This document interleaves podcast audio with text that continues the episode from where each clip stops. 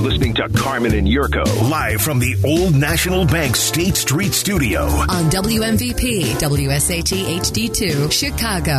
This, this is ESPN 1000, a good Karma Brands radio station. Hope you're having a great day. Busy one again. White Sox officially announced Pedro Grifol as their new manager. We'll play some Rick Hahn here in about 10 minutes or so. We're also going to play McKnight at the movies this hour at uh, 1.35. We're going to Vegas. We'll talk to Todd Fuhrman. Best plays for the weekend. We'll go over week nine in the NFL and a couple of big college games. Really, there's one that we got to spend a little time on, and that, of course, is the Tennessee-Georgia game from Athens. We're live in our Old National Bank State Street studio. Hope everyone's having a great day. It's beautiful again. Bourbon and Bacon is tonight at Binny's. Hopefully, uh, we'll see you there if you scored a ticket and you're going as we raise money.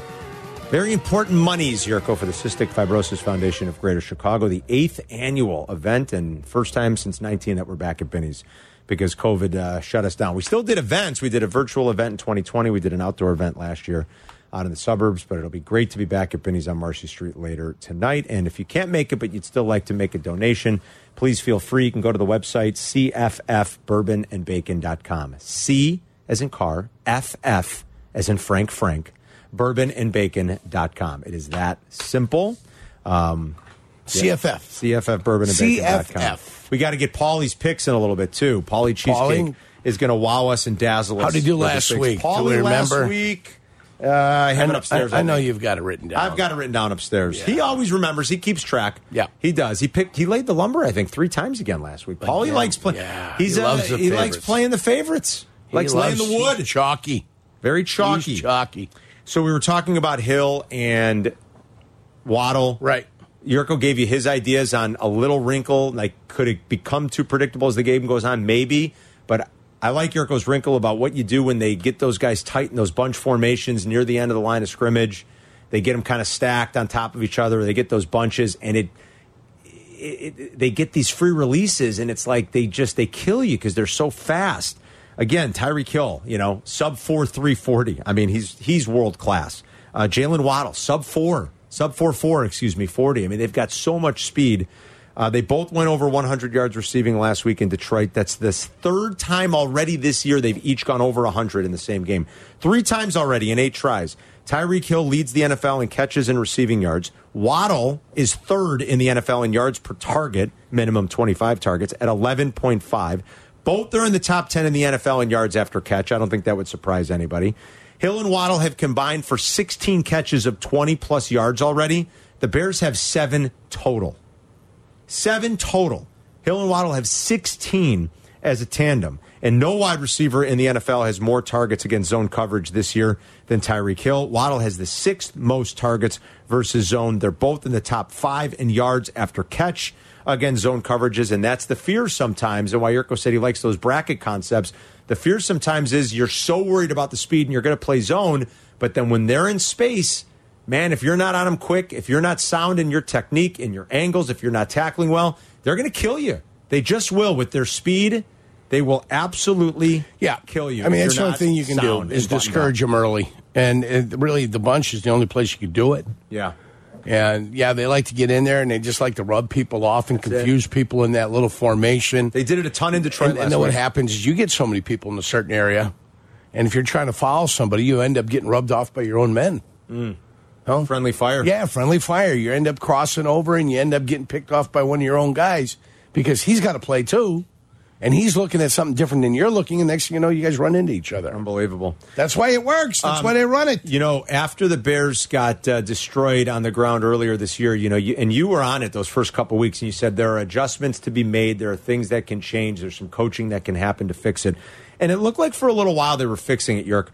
When a team, you know, reconvenes and gets ready for another week of football after what happened in Dallas last week, where Dallas had 155 rushing yards before contact. That's just a ridiculous number. That's the 11th most by a team in any game so far this season. The 5.34 yards before contact per carry average that Dallas averaged is the eighth most by a team in any single game this season. You know, there's been over 100 games already. We're halfway through the season. That's not good. What do they do? What are they reconvening to try to figure out? Like, we have to be, is that gap integrity? Like, you, you called it not only you said not only was it a scheme issue, but it was also um, Alignment issue. Alignment issue. Yeah. Like, are they tweaking And, those things this week? What, well, yeah, they're looking at them. Obviously, they're going to take a look and they're going to say, okay, this is where you need to be. This is where you need to be. I had described it one time to you where I had my gap, right? I had my gap, but I was flowing too fast. And I created a chasm that became a problem for our defense that nobody on our defense was going to be able to take. Nobody could get that. Some guys started flying out. Remember, don't go anywhere fast. That's one of my principles. That after you you learn, when guys flying out and the ball's not flying out, it's not a toss play. Well, you can't go flying with it. You've got to maintain control, and then you've got to be able to throw a guy and get back, you know, to the ball. Discard. Remember, Discard. engage, separate, discard. discard. That's it.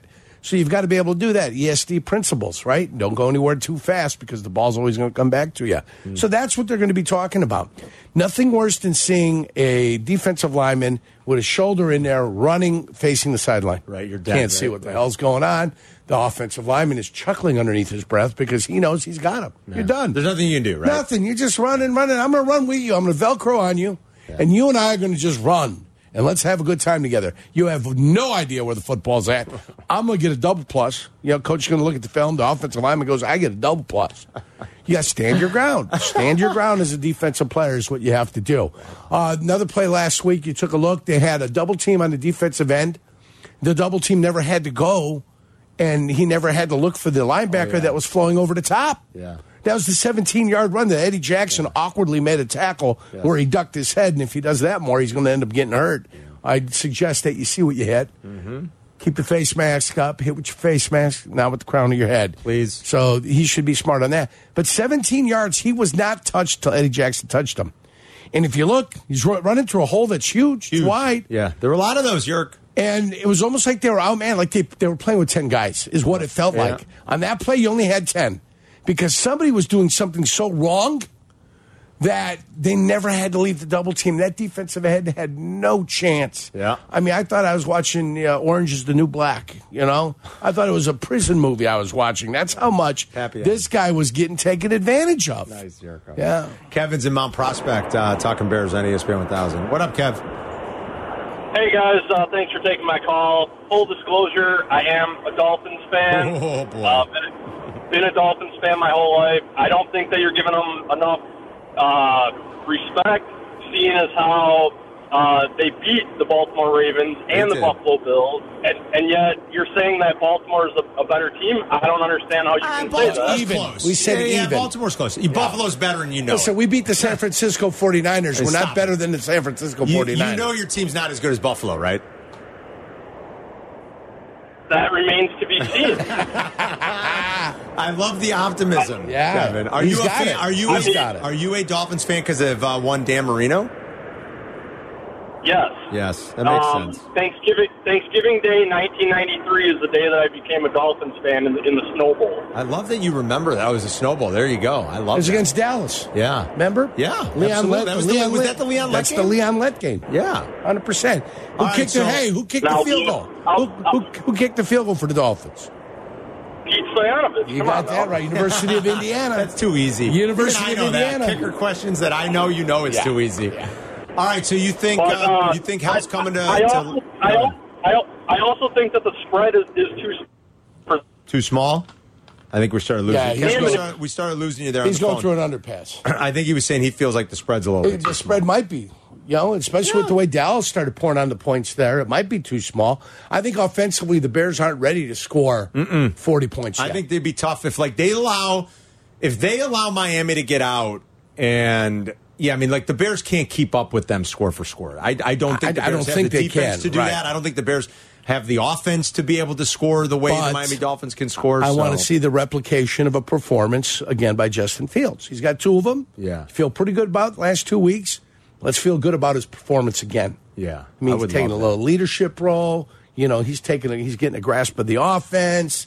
He's, he's. It, it looks like things are starting to work for him mentally, where the game's slowing down, and he's being able to. Okay, let's not panic in this situation. Something might come open. Let me do the damage with my my my arm Yeah. and what I see, and then if not, I can go ahead and kill him with my legs. Yeah.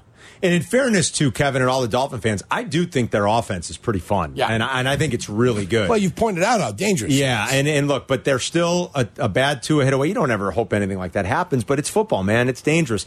They're a bad two a hit away from two and not playing again this year, and their defense is nowhere near as good as Buffalo's. Now, the Chubb thing, like, we'll see how much that helps, but Buffalo is completely dominating teams without blitzing.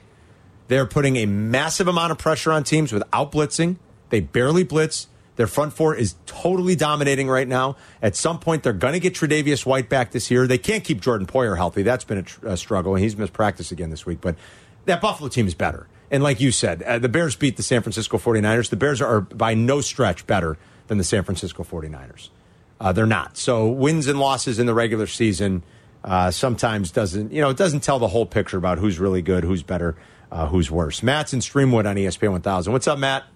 Hey, Carm. Hey, Jurko. Thanks for taking my phone call. Once again, congratulations on getting the Bears next year to you guys. you. Thank you. Uh, can I ask you, Jurko, why is the secondary so much better this year, specifically Eddie Jackson and Kindle Vildor? They were atrocious last year, and they are performing way better each week than I can believe, and that the defensive line, Jurko, is just not performing to the level. Where there's no strip sacks, there's no fumbles, there's no, you know, rushing the pass. You know, like there's nothing. There's just nothing there in that Well, defensive line. Is you- it because you, you that- in essence removed your four starters last year? They're not here anymore. That, that's it, Matt. So you're not playing with the guys that you had last year. You're playing with some younger guys. Uh, you're playing with uh, you know 93. I like him as a player.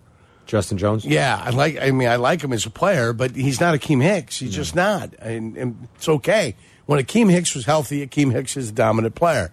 So you're not getting the play out of your defensive line. You're not getting the pass rush out of your defensive line. I agree with that. Eddie Jackson, specifically in a triple barreled question, Eddie Jackson is performing better because they're allowing him to be a center fielder, which is what he likes. He doesn't like to tackle. He doesn't want to be in the box. He doesn't want to have to face a fullback, not a fullback, but a, a running back coming downhill where he's got to tackle. He likes to punch. He likes to be the second guy in, punching the football out. Yep. Okay?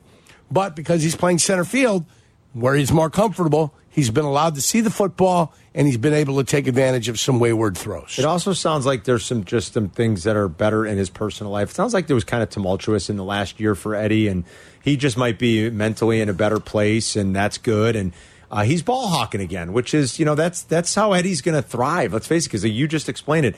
We know what he isn't. You know, he's not. He's never going to confuse any of us for for um, Bob Sanders or Troy Polamalu or any you know he, uh, the kid now Hufanga in San Francisco. He looks just like Troy Polamalu for crying out loud. Like we know there's certain things that he's not going to be. Okay, but there's still some value in Eddie when he's doing this. When Eddie's ball hawking, man, he's got that nose for the football and he's taking the ball away. Like, yeah, it's just been a much better year. Is it Vildor? I don't know. I'm. I, the the Bears might still need a lot of work at corner. You know, like Vildor might just be a guy. You know, Jaylon Johnson might just be kind of a guy. Kyler Gordon is young, and you've seen some progress. You've also seen him get torched at times. I mean, some of the numbers are not good for Kyler Gordon, but he's also a young player that's learning. You want to give him the benefit of the doubt. I don't know what they have at corner, Yerk. I don't. Yeah. I. They might just have some guys right now, and that's something that's going to Well, have to be upgraded. They're in the young. coming years. Well, they're young, first of all, a couple of those guys. Vildor, you know, he's improved a little bit, but it doesn't make a difference. It doesn't look like he's a cream of the crop guy. Um, and Johnson just can't get picks. I mean, three years, three interceptions. Is that what it's going with? Or three years, two interceptions? It might be three and two. Uh, is it because they're staying away from him? I don't. I don't. I, I don't that. think so. Yeah, I mean, I, think the I balls necessarily believe the that. ball's finding him a little bit. So, all right, 312-332-3776 is the number. Uh, it is um, Jurko. It's one interception in three in years. three years. Yeah. yeah, it's one pick I mean, in listen. thirty-three games. Do you, do you know I got nine and a half sacks in, in nine years, five and a half in one game. I wasn't a pass. They called me a, a run stopper. Okay, for a reason. Okay, when you don't get interceptions, you're not an interceptor as a defensive back. Yeah. So I mean, you got to accidentally find your way to the football sometimes, don't you? One. He's got one interception. Yeah. By accident, couple of sometimes. forced fumbles. Only two forced fumbles, too. Uh, we'll take a quick break. We will play McKnight at the movies coming up. Todd Fuhrman at 1.30. More of your phone calls, 312-332-ESPN. We'll be right back. Working from home? We're back in the the office? Don't miss a minute of Carmen and Jurko.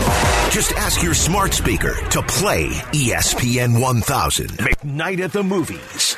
Connor McKnight recreates classic cinema on Carmen and Jurko. Only on ESPN Chicago. We like to play every Thursday. McKnight at the movies. Jurko, you were gone last Thursday. He picked a doozy, and I got it on the uh, second clue. What'd you Cable? Guy. Love Cable Guy. Is that a repeat? I thought we did Cable no, Guy. no. No. I thought it was a repeat. I mean, No. Maybe we guessed Cable Guy and it was a different movie. Maybe. If I know Connor, That's what happened. He definitely has like a Google Doc or a spreadsheet Yeah. of everything he's Yeah. done. I bet you- And he would not repeat. I think movies. what happened was I think I guessed Cable Guy one time and it wasn't Cable, guy. Cable Guy. Guy. Yeah. Cable Guy. Yeah, there is zero chance that Connor would uh, Yeah. Accidentally give you a I- movie twice. I think I partially explained it. Yeah, I think you- I think you that's it. probably I, I think I screwed that up, but yeah. no, it, it's That's the uh, way. I think Abdallah and I are just pointing to the amount of effort Yeah. and care that Connor takes with this segment. So Very and- proud of it. Yeah, no, absolutely. And Connor uh, puts a great level Yeah. of detail into He- putting these together. He receives a lot of compliments on it. Oh, man. People love it. Did you know that? yeah, he does. I mean, when he goes walking around, I mean, everybody loves his, you know, pre and post game work and his his play by play stuff that he does. But nothing makes him prouder than when he hears the words, uh, "Hey, McKnight at the movies, Our something scene opens. special." Yeah. yeah, our People scene just- opens. Like, How about something about the actors? Yeah. They just You know? walk up to him like, I our mean, scene opens. How about something about the actors there? It's awesome. People are All right. coming up to him in restaurants saying, Right. as the scene opens. My son Nico hasn't listened to my show in 20 years, but McKnight at the movies? He knows. He makes sure he's listening for McKnight at the movies. I love that. Uh, the winner gets a gift card to Malnati's, right, Adam? That they do. Yes. $25 Lou Malnati's gift card. When you think you know it, 312 332 3776. First correct caller will win. Here is clue one. Our scene opens on a man making a statement to the press. This is not a carefully worded, rehearsed, or even written statement. It is just off the cuff. Immediately, we can tell this man isn't supposed to be dealing with reporters. He's just stuck with it right now. He's not doing a great job, and these reporters are clamoring. You know how the media gets. After a couple follow up questions, these reporters erupt into a clamor. They will not be quieted, they will not be subdued, except from off screen, a voice. These reporters quiet down, and the camera cuts to this unknown. It's about as dramatic and ridiculous an entrance as can be made into a scene. With a leap and a flourish, he's stepped in to answer these heated questions, all in a heavy accent. I know it. Right here. That's Yeah. it. I got it. I got you. Anybody on Twitch know it yet? Uh, this might Yes. be a world record They do. for the Twitchers I to get this They got it one. Yeah, the, I think uh, they got before the it. clip. Yeah. Yeah. Before the clip. Yeah, Wow. honestly, Well, uh, just we, context Why clues. we, we saw it. We saw see, it I in the Twitch chat Yes. before uh, the the audio was played. I got it. I I, I, I love it because I oh my god, it's another great one. He's gone back to back home runs, all time great comedies. All right, here we go. Oh wait, wait, wait. wait I Here, I'll play it. My You want me to play it? Yeah, Chris, right. you play I got it. Give me something about that. Here's number two. Number two. Something about the actors. A bit on our actors, Jurko. You're right. The guy who'd been taking questions is in a ton of stuff, but you'd never know his name. He's known for either this role or maybe as the basketball coach of a supernatural furball. The de facto press secretary was being aided by a woman. No lines yet. She's the other lead in this film, though. Broke into the business in a music video, turned into a uh-huh. huge TV star. Mm-hmm. This movie is probably her first legit shot on the big screen. The guy who just entered the scene, our main actor, is making his fourth appearance in this little bit. Some by happenstance. This one, though, planned. yeah, now that you know it, it's just a layup. Well, now it's a layup is right when he's describing the female lead in this movie. Yes, one of the all time greats on uh, on the screen on the TV screen. All right, final clue. Back to our scene. This guy has emerged from nowhere to save the day. In this scene and kind of in the movie overall, he's got a gimmick for every occasion, and zany as they might be, he gets the job done. On first glance, you'd think he's crazy, but he's actually highly intelligent despite his hairstyle choice and overall wardrobe. He doesn't have an accent, he's just putting one on. These reporters are seeing through his act, though. And he's just trying to shoo them away with pure bravado. He's now resorted to insult and, and animal noises to get them to go away. This is a preposterous movie, very much of its time, and it raises one of the big questions of the 90s. Who's worse at acting, Dan Marino or Brett Favre? well done, Connor. Um, all right, back to back weeks with this actor, too. I think it's Matt in Snowflake. uh, Snowflake. No I mention of Snowflake. I love Snowflake. Matt in Polo. Where's Polo? Illinois, apparently. I don't know where Polo. Where's Polo? Polo is right by Dixon. Right by Dixon. All right, Matt. What's that movie? It is Ace Ventura. It is Ace Ventura, buddy. Nicely done. Sit tight. We'll get you the gift card. Hopefully, you got a Malnati's near you. Uh, Matt is the winner, and it. We talked about it last week because he did a Jim Carrey movie, and we'll play the reveal in a second uh, because we did Cable Guy. Like he became, and really because of this. I mean, he was a, an obscure TV star, you know, from In Living Color, Yerk, and he was goofy and he was funny. And Fire Fire Marshal Bill. Fire Marshal uh, Frank, right? Was No, that Fire uh, Marshal Fire Bill. Marshal Bill, yeah. Um, Fireman Frank was our old buddy, Fireman Frank. Yes. Uh, so a fifteen million dollar budget, Ace Ventura, one hundred and seven point two million at the box office. That's how you catapult yourself into stardom. Right. We looked at. Do you know? Do we look last week as we were talking about the run he went on in the nineties? Do you know what Dumb and Dumber made? Oh, uh, Jurko, Dumb and Dumber, 125 it made million. like two hundred and fifty million dollars. Which is crazy to It's think about. crazy. Because, well, remember that, like, in the 90s, there were ideas for movies. There were. Like Dumb and Dumber was original. Ace Ventura was original. But the if, if a movie even came close to that, even double what it w- was the, the budget was to make a movie, we would have had in Dumb and Dumber 2 I know. in two years after Dumb and Dumber was made. Seventeen million dollar budget for Dumb and Dumber, two hundred and forty-seven million dollars at the box office. And the other one we looked at was The Mask. He made like that made like three hundred million dollars at the box office. So he just catapulted into this stardom. Let's listen to the reveal. Let's do it. No, no flake is not available right now. Not available? Roger, been waiting all day. I gotta get a shot of his new trick for the evening news. What, is he sick? Oh, How can I be getting this work done with all the shouting? What for is the shouting? Who the hell is that?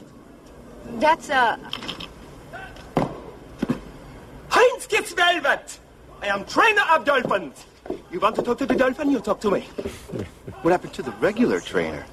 What happened to him? What happened to me? Seven years I'm with Siegfried. We are making the dolphins disappear, and then Roy is coming with the white tiger and the stuffing in the pants, and I'm gone. The stuffing in the pond. where is Snowflake? Why do you care about the dolphin? Do you know him? Does he call you at home? Do you have a fin? To train the dolphin, you must think like the dolphin. You must be getting inside the dolphin's head and communicating. I'm saying to Snowflake, "Aga, aga, aga, aga, aga," and he is saying, "Aga, aga," and he is up on the tail. And you can quote him. All right, it's just about time for Coach Shula's press conference, so why don't I take you folks over that way? So ridiculous. Here's Snowflake. I got a little snack for you. The Mask made three hundred and fifty-one million dollars on an eighteen million dollar budget. Like insanity. That uh, the run he went on in the You know, now you got movies that make two hundred and forty dollar, bu- two hundred forty million dollar budgets. I know. Well, the big all the action- Marvel, all the Marvel movies are like two hundred and fifty million to make, and they make a billion, right? And it's not even real. Half Yeah. it's not even real. You CGI. had real Miami Dolphins in this movie. That's Yes, right. If they they did, made this today, uh, Dan Marino would be all CGI. Roger That is true. Didn't kill I'll tell himself. He was murdered. Remember when he's at the urinal and there's a couple big dudes there? Oh, the whole montage of him trying to look at all the Oh, it's rings is awesome. great. Awesome. He gets punched in the face. that, that guy's name who's at the bathroom that looks down at him is Jeff Uhlenhake. He played for the Ohio State Buckeyes. Is that right? Yeah, he was the center for uh, he was the center for the Miami Dolphins at the time. He's the guy that took Dwight Stephenson's spot. He goes, never, never easy to take Dwight Stephenson's Good, spot. good luck to you. He dresses up as the kid to get the autograph Awesome. signed. It's, it's such It's a great movie. Who is that? Who the hell is that? That's Ray Finkel. Ray So, Finkel. I mean, it could just go. It's like I haven't watched it in a while. I feel like just one night with an hour and a half. To, the problem is during football season, it's hard. But like, you could just sit down and forget about all your worries and cares and just watch the ridiculousness that is Ace Ventura and laugh your ass off. The second one really stunk. But man, oh man, It had its moments. Oh, it's pretty bad. But it is so the original is so stupid and so good. The scene when the when he's The inside rhino's the rhino, is good. I'll give the you that. Family's going by. The scene in the rhino is pretty funny. That was kind of laugh out loud. That might have been the only one in the second one. When we come back, we'll go out uh, to Vegas, talk about the big games of the weekend, including a huge college game between one and two, one versus two, Tennessee and Georgia. Todd Fuhrman Georgia, uh, joins us next. This is Carmen and Jurko on ESPN 1000. See what we're up to. See them on Twitch at ESPN 1000 Chicago. Hope you're having a great Thursday. What a beautiful day. It's Carmen and Yerk live in our old National Bank State Street studios. Time to go out to Vegas and get some of the best plays of the weekend, talk about some of the biggest games, both college and pro. We got a huge college game to discuss. He joins us every week. Follow him on Twitter. He is at Todd Fuhrman. And make sure you listen to the podcast he and Payne Insider, the Bet the Board podcast, wherever you get your pods. Todd, how are you, buddy? I'm doing well, and congrats, by the way, gentlemen. Not for making it back from Dallas in one piece, but the big announcement with the Bears obviously moving to WMVP going forward. I just have one question selfishly. Does that mean I have to be a lot more careful in terms of what I say with scathing criticism as it pertains to what's going on at Soldier Field on a week in, week out basis? We've been told we can still be critical. So the Yes. uh, the the answer is absolutely not. Yeah, which you is can good. do what you want, Mr. You know, Fuhrman. The weird thing about the Bears right now, Todd, I, I wa- and I, we were there, and I walked out of that building. They lost by twenty, and I was like oddly upbeat. You know, they, they, they beat Houston earlier this year, and we're like, oh my god, the Bears stink. They should they should have lost to Houston. and This is terrible. They lose to Dallas by twenty, and I'm like, hey, that wasn't so bad. Um, the offense is starting to show some signs of life. They welcome the Dolphins this weekend. Uh, the total seems to be the thing that's moved most. Yes, I mean maybe 44s and 45s, and now you're looking at 45 and a half uh, in a lot of places. Is that because of maybe the fact that the Bears have looked a little bit more functional the last couple of times they've been on the field on offense? More to do with the weather than anything else because initial forecasts early in the week when that total was posted at 45 and a half suggested that we could see a pretty windy Soldier Field. I know wind uh, is going to play a role in a lot of the college games come Saturday across Big Ten country. So that was the big concern. It's why the first move came in under. Once the forecast cleared up a little bit, you saw some over money enter, and that's actually the side that I would agree with. When you look at this Miami Dolphins team offensively, they can score and they can score quickly in optimal conditions. I think they'll be able to take advantage of the likes of Tyreek Hill and Jalen Waddle against that Bears secondary if the Bears can't get pressure on Tua. But on the other side, I think the Bears will be able to move the football against Miami. This isn't a Dolphins team that does anything that wows you on that side. Granted, they're a little bit more vulnerable in the secondary than they are up front, but if they're not able to generate natural pressure or get Justin Fields off his spot, I think there are a couple big plays there for the taking. So, assuming Mother Nature complies, uh, I think this game will be a little bit higher scoring than what we've seen from a lot of these Bears home games, and I'm very interested to see how quickly they can integrate a player like Chase Claypool into the mix. I question that trade a little bit. I get what the Bears were doing. I just thought they paid a big price to acquire a wide receiver that clearly they could have drafted somebody better, knowing that the Steelers picked George Pickens when he was still on the board when the Bears drafted in the second round. That's the great debate right now. You're right. Uh, but real quick, last thing on that game. Anything uh, in terms of the side? I mean, five's kind of no man's land in terms of the number. Anything there? Or is that just let it be? And if you like anything, you just play the over. Eh, You nailed it. It's kind of that no man's land that bookmakers go, you know what, we're going to see where betters take it. And honestly, they haven't taken it anywhere. With four and a half, five, five and a half, we know if you get the move on the favorite, you can go to six and see if there's a resistance point. The same thing if you get down to four. If I'm looking at this game knowing the Dolphins are playing their second straight game on the road and a little bit of unfamiliar surroundings, at six, I could see making a value bet on the Bears, mainly because they can run the ball, they can shorten the game, and we saw them against Dallas really acquit themselves, to your point, Carm, a lot better than that final score indicated. I just hope they realize that it's not the college rules that when a player's down on the ground, just make sure you touch him down instead of letting him get up and take it the other way for six.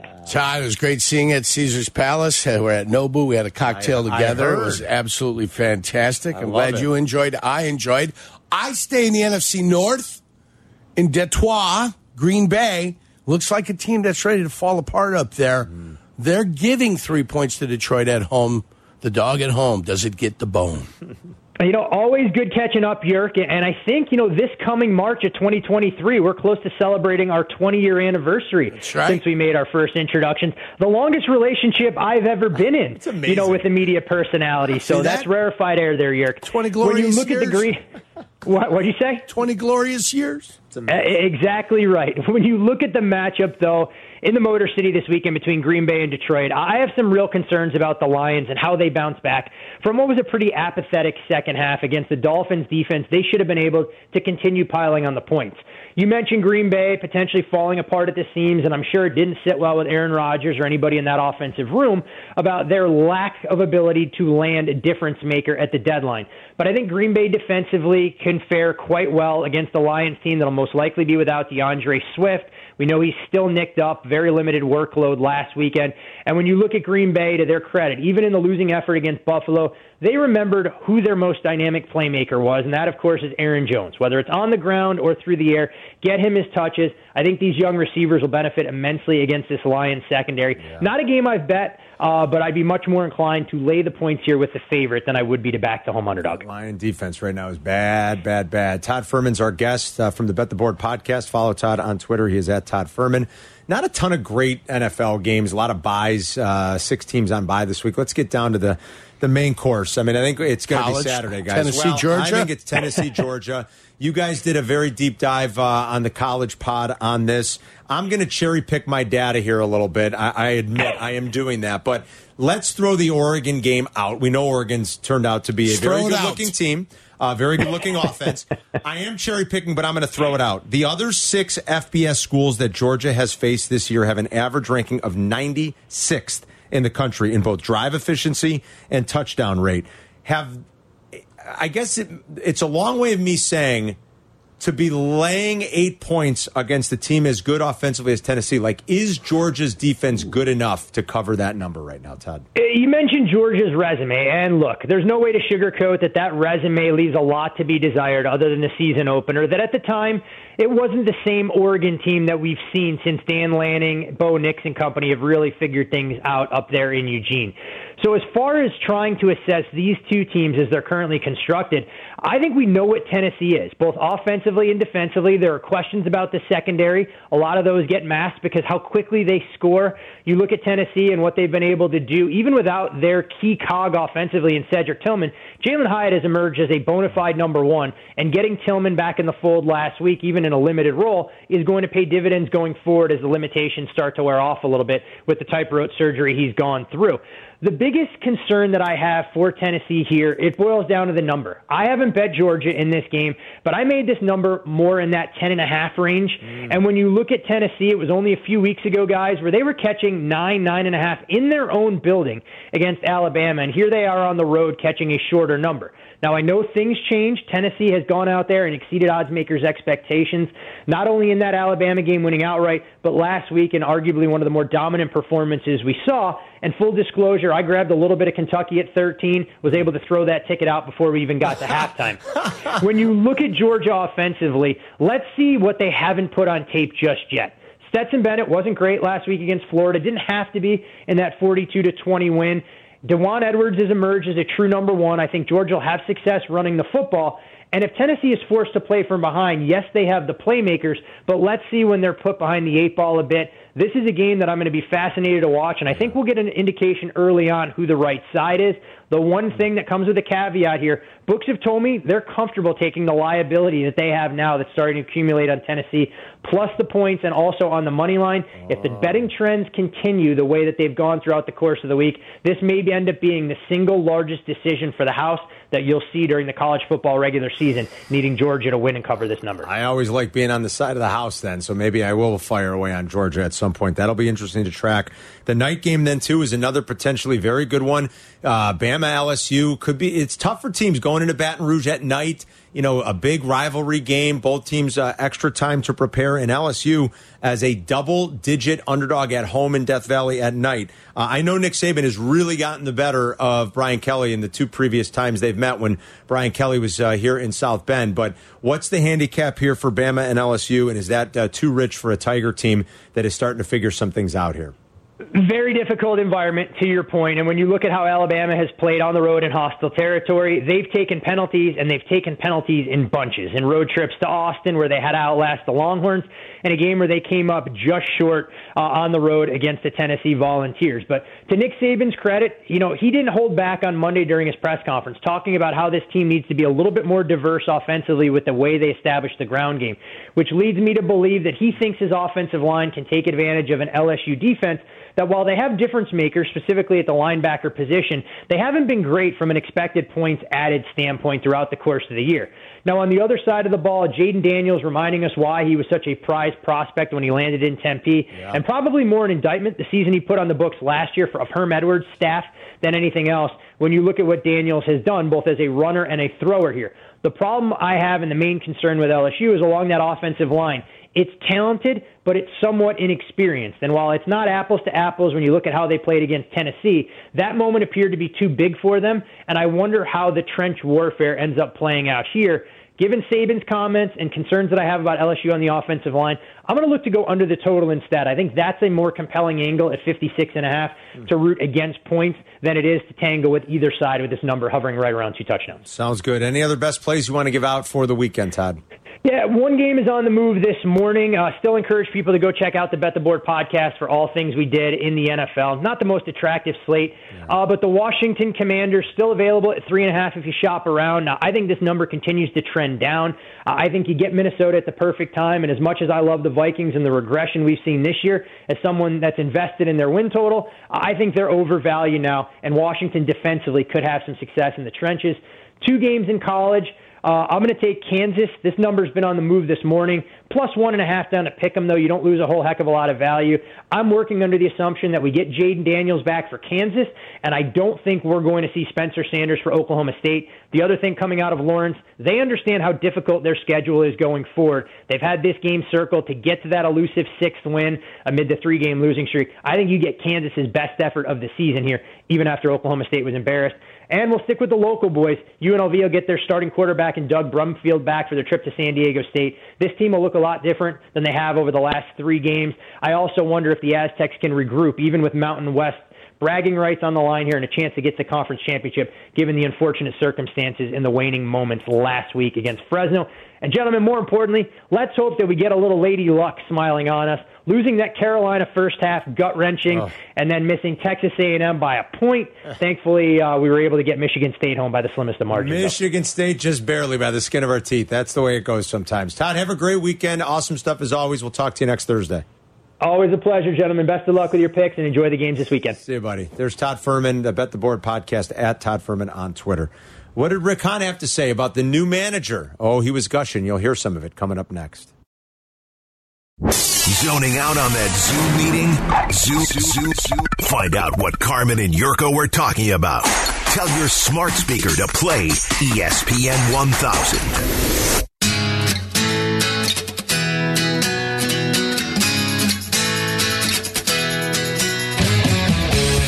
Boston coming at you. WMVP. ESPN Chicago, the ESPN Chicago app. It's Carmen and Yerk. What's the post on this one, Carmen? You have to talk right I up to the Oh, I need to see the countdown. You'd have to Yeah. set the countdown clock. so I know. can- Pros just feel it. Yeah, a lot of the pros do. Damn, Chris. Ouch. Oh, I'm, I'm just saying, you just you got to feel it. You got to know when Come it's on, we, coming. we, we have the song of the night each night. I don't. That's I don't you know guys the. do a good job of it. It's that. not really a. It's a. It's a. Can you count to eight? You just of feel it. You You guys- just go one, two. three, four. You guys got a sense for it. No, no, I like it. I like it. Let's listen to Rick Hahn a little bit. Speaking of uh, liking things, I mean, he likes his new manager. Wow, gushing over Pedro Grifol. So here is Rick Hahn, just a portion of the press conference from earlier today as the White Sox officially named their new manager. Today's a pretty exciting day around here. Uh, you may see me smiling a little bit more than you have over the past year and gushing a little bit more over the, than I have in the past year. And it's because it's a little difficult for me to contain the excitement that many of us feel uh, being able to present to you all Pedro Grifol as our new manager. I think as an organization and as a baseball department, Jerry, Kenny, myself, uh, we're very proud of the, the process that led us to Pedro. Uh, it was a exhaustive uh, and expansive search. Uh, we've heard me make mention before to our lists in a drawer of potential candidates that we pull out when there is an opening. I think that initial list for manager had about 22 or 24 names on it. Uh, as we started to hear from other people uh, in the organization and outside the organization, friends of the program, that list swelled to about 30. Uh, we did due diligence on, dug into just about all of them, and ultimately uh, selected eight to sit down with for first round interviews. Uh, those eight were from seven different organizations, uh, including the White Sox, uh, throughout baseball. Uh, those first round interviews involved myself, uh, Chris Getz, Jeremy Haber, and Daniel Zien, all of who are, are present today, and appreciate the, the work and effort that our department was able to put into this. Uh, ultimately, Kenny and I sat down with a few candidates. Uh, and after that, there was a final round involving finalists with Jerry, Kenny, and myself in Arizona. Uh, I will say, and I'll, I'll, get to this in a, in a moment, a little bit more about why Pedro. Uh, but Pedro was actually the, the second of the eight that we sat down with. And from about a uh, an hour into the, our conversation, it became very clear that the, the bar had been risen uh, and that the rest of the group that we were going to be meeting with over the course of the following week or 10 days uh, had a high standard to meet based on what Pedro uh, presented that day. I think at the end of actually our first meeting, I, I said to him uh, something to the effect that I, uh, I know obviously you've been working towards becoming a big league manager for the last 20 years or so, and uh, I can't imagine that not happening here in the not too distant future, whether it's with us or somebody else. Uh, and we were very fortunate that it wound up being with us in the end. I mean, wow. Go, uh, now let's play when Tony La Russa got hired. Today's a pretty. Today's a. Listen to his voice. Yeah. Last Today's time, a pretty was, exciting day. There was no search. There was no let's write down the names. There's no like this together. It's just no. This is who you're hiring, Tony La Russa. I'm going to write an over wrong. We're bringing Tony back. Tony's oh back. my god. I mean, I hope it works for Rick's sake and for the, the White Well, Sox. for the sake, White and Sox, I love yeah. the White Sox, and I hope this guy is everything they think, everything Yeah. they hope, everything they imagine. So it sounds good. like he wowed them in the interview process. And I'm Joe Espada gushing did. over the process All that right, we had. very good. Good for you. Andrew's in Elgin on ESPN 1000. What's up, Andrew? Hey guys, just want to say, hope you're having a great day. Thanks for taking my call. You got it. Yeah, I just wanted to comment on the uh, the. Ho- eh, please answer two of my uh, comments. Uh, Jose Abreu, you know, like, you know, he's been with the Sox for so long, you know, and he's he's done a great job, and he, you know, he's a great hitter still. You know, he's not hitting the bombs anymore, but he's still a stud.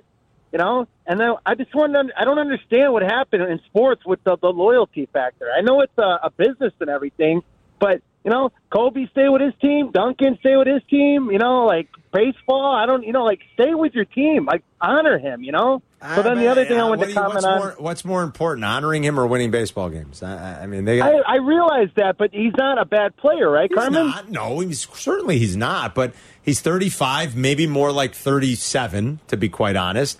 And they got all the. I, I mean, at what point? How much longer do you keep running out Jose Abreu? Why? Why until wait he, for until the he doesn't put up the numbers. No, but that's a mistake. You don't sell low. You you get. Re- But you, don't- understand where I'm coming from, right? No, unfortunately, I don't, Andrew. Okay. I wouldn't All have right, well, him the last time, and I know we won an MVP Can I ask you about them, the but- bourbon and bacon, please? Yes. Yeah, I just wanted to ask you. Uh, it sounds like a fun time, uh, and you're a big whiskey lover. Yes. Uh, can you just kind of tell me like how the night goes, and like, are you going to get an Uber home, or like, you know, like how does it go? Just let me know how it goes. I hope you guys have fun. We'll have a blast, Yeah. and I will be Uber. Most I'll of the guys an are Ubering I did home. not drive. Uh, tonight. Carmen's the bourbon guy, and Carmen loves bourbon. I like bourbon also. Yes, you do. But I'm not a connoisseur. The connoisseur is Carmen. I mean, he he noses that thing, and it's like boom. He's got a, a taste profile that I can I envy. The one thing I did note the last time we are at Few Whiskey, Carm, Yeah. is a cherry. Yeah. You and I we, We dominated that cherry note. We uh, We did. were we were like lockstep, man. When Uh, we we're pretty the good there. I things. had to learn because it didn't come naturally to me. You're, I, you're- I had to learn. You're learn. You've learned well, young Padawan. Uh, thank you. Uh, tell Paulie call back tomorrow because we're uh, out of time. We want to get Paulie's picks in tomorrow. We'll do Paulie cheesecake. you sure? Yeah, because we got we only got like thirty So We can't talk to You know how Paulie in busy 30 Paulie is. You got volleyball tonight. All right, all right. Come Real- on, Paulie. Paulie, Make all right, it what, are, what are the picks, real quick, buddy? Dolphins over Bears, and I'm working tomorrow. I won't have time. All right, Yeah, so okay, Dolphins, go ahead. Dolphins over minus Bears. five. What else? The, the Bengals over the Panthers to bounce back, Okay. Okay. And I want and I want uh, the game tonight: Eagles over Texans. You're gonna, you're gonna lay, the- you're you're gonna lay the the wood. wood. You're, you love laying the Paulie, lumber. how'd you do last week? Yes, I do. How'd you do last week, Paulie? Two and one. Two and one for Paulie All right, last week. and you're Yeah. laying 13 and a half tonight. You're cool with that? Yes, I am. All right, and then you're laying seven with the Dolphins. I'm sorry, you're laying seven with the Bengals and five with the Dolphins. You're laying some Yes, big I am. numbers. All right, All right, buddy. good luck with the Okay, cheesecakes. Paulie, call us next week. Thank you. Okay, sounds good. Okay. There you go, Bye. everybody. Yeah. Paulie's picks. He's working. I think Paulie. Uh, what did he go? He went. Two, he's had a winning week two of the last three Yeah, weeks. two, two and one. He's hot. Paulie's Okay. picks. He loves to lay that wood, man. You better believe it. You got that right. We'll cross talk with Waddle and Silvy coming up and he likes to make picks. and he likes to make cheesecake. Rick Hahn has the final word. Brought to you by Bath Planet.